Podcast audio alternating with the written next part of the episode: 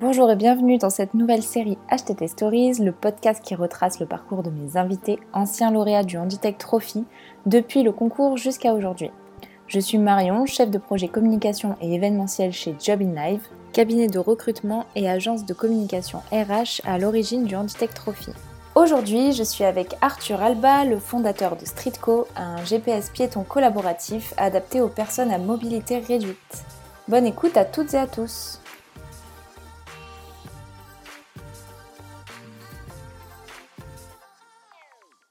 Bonjour Arthur, merci euh, d'être parmi nous aujourd'hui. Bonjour Marion. Arthur, tu es le fondateur de Streetco. Tu as participé au Handitech Trophy en 2018 et tu as remporté un trophée dans la catégorie solutions de mobilité. Est-ce que pour commencer, tu peux nous en dire un peu plus sur ton application Streetco avec euh, plaisir.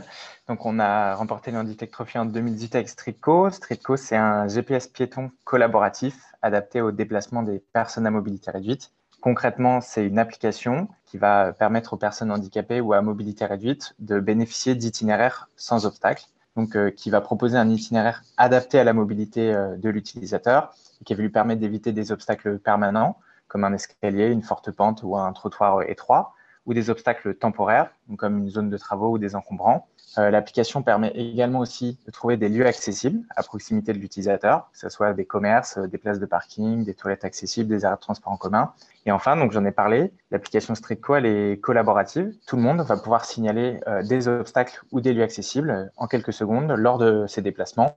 Un petit peu comme Waze, sauf que bah, au lieu de signaler euh, un embouteillage ou un accident, on va pour signaler un lieu accessible ou un obstacle lors de ses déplacements. Derrière Streetco, il y a une petite histoire. en 2015, moi, j'ai eu un accident. Je me suis retrouvé en béquille. C'est là que j'ai commencé à avoir l'idée de Streetco parce que je me suis rendu compte que c'était très compliqué de se déplacer euh, dans les villes euh, dans un contexte de mobilité réduite. On a lancé l'entreprise euh, fin 2016, en septembre 2016, avec Cyril Koslowski, un ami d'école et maintenant associé. Et l'application Streetco a vu le jour un an plus tard, en septembre 2017. On est une équipe de sept personnes. Donc, euh, on a dû recruter évidemment des, développeurs. Donc, on a trois développeurs et euh, quatre personnes qui euh, travaillent avec nous sur le marketing, la communication et le développement commercial de Strico. On est sorti d'école. Cyril et moi, on a fait une école de commerce. Donc, concrètement, on n'y connaissait rien en, en développement d'applications, bien qu'on en utilise tous les jours.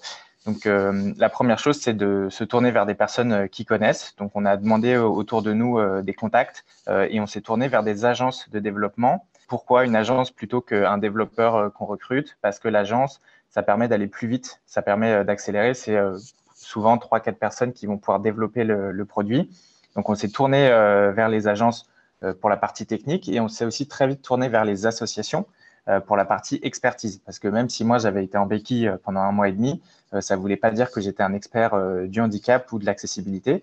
Donc, on s'est tourné vers des utilisateurs qu'on a pu rencontrer lors des salons autonomiques ou directement les associations comme APF France Handicap, à qui on a demandé, bah voilà, on a identifié un problème, est-ce que vous pouvez nous en parler un petit peu plus? Quels sont les obstacles qui vous gênent au quotidien?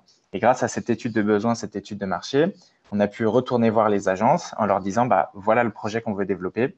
Donc il y a une phase de maquettage où on va dessiner euh, en fait euh, l'application. Une fois qu'on est d'accord, nous, euh, les utilisateurs, les, premiers testeurs, on va dire, les associations, on valide ces maquettes, on transmet ces maquettes à l'agence de développement.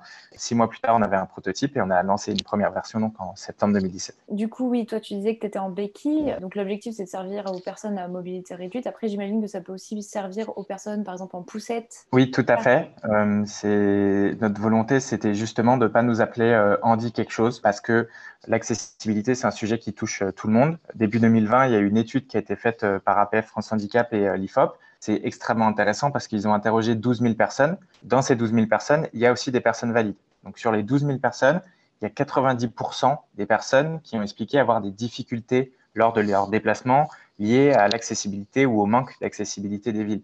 Donc c'est vraiment hyper intéressant de se dire qu'en fait, non, euh, Streetco, c'est pas un GPS pour euh, juste les personnes en fauteuil roulant, c'est un GPS pour tous les piétons qui peuvent euh, ponctuellement ou de façon plus longue avoir des difficultés dans leur déplacement.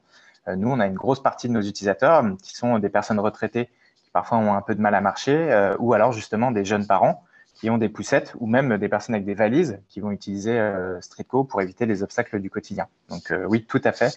C'est un, projet beaucoup plus large qu'en fait sur le handicap. Ça touche la mobilité et ça concerne tous les, tous les humains, tous les piétons, plusieurs fois par mois et de nombreuses fois au cours de leur vie. C'est une application qui est disponible donc sur App Store sur iOS et sur Google Play Store pour les Android. L'application est totalement gratuite, il n'y a pas de publicité, il n'y a pas d'achat dans l'application. Ça, c'est une volonté très forte et une valeur à laquelle on veut s'accrocher. Euh, un peu comme Facebook, on promet que l'application Streetco ne sera jamais payante. L'application ne nous rapporte pas d'argent, c'est un service qu'on met à disposition euh, gratuitement.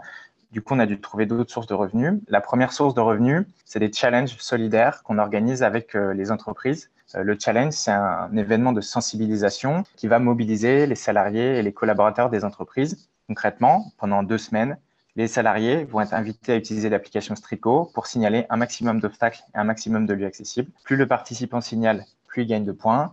Et plus il gagne de points, plus il a de chances de remporter le challenge euh, donc, de son entreprise. Et à la fin des deux semaines, on arrête le classement, on récompense le meilleur participant ou la meilleure équipe et euh, on fait l'état des lieux de tout ce qui a été signalé. Donc, euh, pour nous, le challenge, c'est un, événement qui est vraiment génial parce que ça nous permet de, sensibiliser, ça nous permet d'agrandir notre communauté ça nous permet de, collecter des données, tout ça en sensibilisant. Donc, c'est vraiment euh, un événement de, sensibilisation qui est très ludique, très concret et qui, lorsqu'il n'y a pas le, Covid, permet de cartographier des villes très rapidement. Ça, c'est la première source de revenus. Et la deuxième source de revenus, c'est qu'on travaille avec les villes. Évidemment, pour les villes, gérer l'accessibilité de leurs voiries et de leurs ERP, c'est un enjeu très compliqué à faire. Donc, toutes les données qui sont collectées, soit par des challenges, soit par notre communauté, on les met à disposition des villes euh, via un back-office, euh, ce qui permet à la ville de prioriser ses aménagements, de pouvoir se rendre compte où sont les obstacles les plus gênants, par quelle rue passent euh, les personnes à mobilité réduite, et du coup, bah, vraiment prioriser, de se dire, bah, si j'ai du budget pour améliorer ma voirie et pour mettre aux normes ma voirie, voilà à quel endroit je vais le faire grâce aux informations qu'on met à disposition des villes.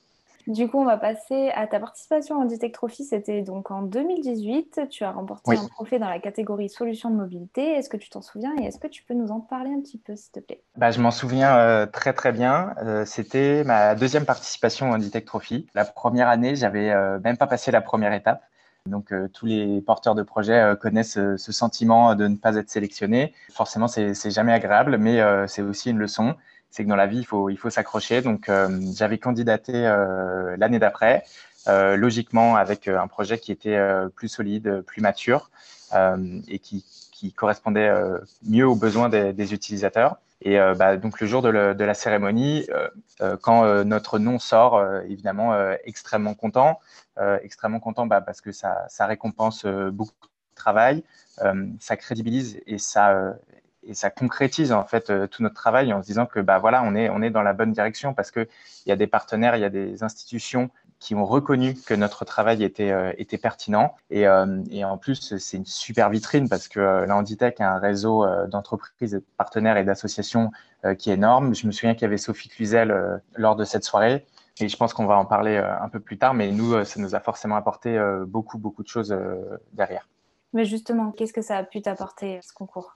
Bah, je ne vais, pas tout citer parce qu'il y a vraiment euh, beaucoup de choses, il y a, beaucoup d'opportunités. Ça nous a permis de nous, rapprocher de, nombreuses entreprises. Mais je vais citer quand même euh, deux cas. Euh, le premier et le plus marquant, c'est qu'on a pu énormément se rapprocher de la mission handicap de Soprasteria euh, Consuelo euh, Benicourt était à, la soirée et grâce en fait à notre à notre participation et au fait qu'on ait gagné, euh, j'ai pu échanger ensuite avec la mission handicap de, de Soprasteria. Donc ça c'était en 2018 et en 2019 on a organisé un challenge européen avec la mission handicap de Soprasteria. Donc il y a vraiment des, des salariés de toute l'Europe qui ont participé à, ce challenge et qui ont signalé des obstacles en France, mais aussi à, l'étranger. Donc ça, c'était en 2019 et en 2020, la mission handicap de Soprasteria nous a également soutenu dans le cadre du développement de l'application pour les personnes déficientes visuelles. Donc euh, voilà, c'est un partenariat euh, qui dure euh, depuis, le, depuis 2018 et grâce au Handitech Trophy. Je citais aussi BPI France avec Philippe Quinter et CGI avec Magali Fabre, que j'ai rencontré pareil lors de la soirée Handitech, qui nous ont énormément apporté de visibilité, de mise en relation. Concrètement, c'est grâce à l'événement. Plus pour parler de la Handitech, ben, on a pu faire euh, plusieurs événements. On a participé à, des bureaux inclusifs euh, qui étaient organisés euh, par les Handitech. Ça nous permet aussi de, rencontrer d'autres entreprises qui n'étaient pas forcément là en 2018. je vais citer l'entreprise Abside, avec qui on va probablement faire un challenge en 2021. Pour nous, c'était extrêmement bénéfique, énormément de visibilité.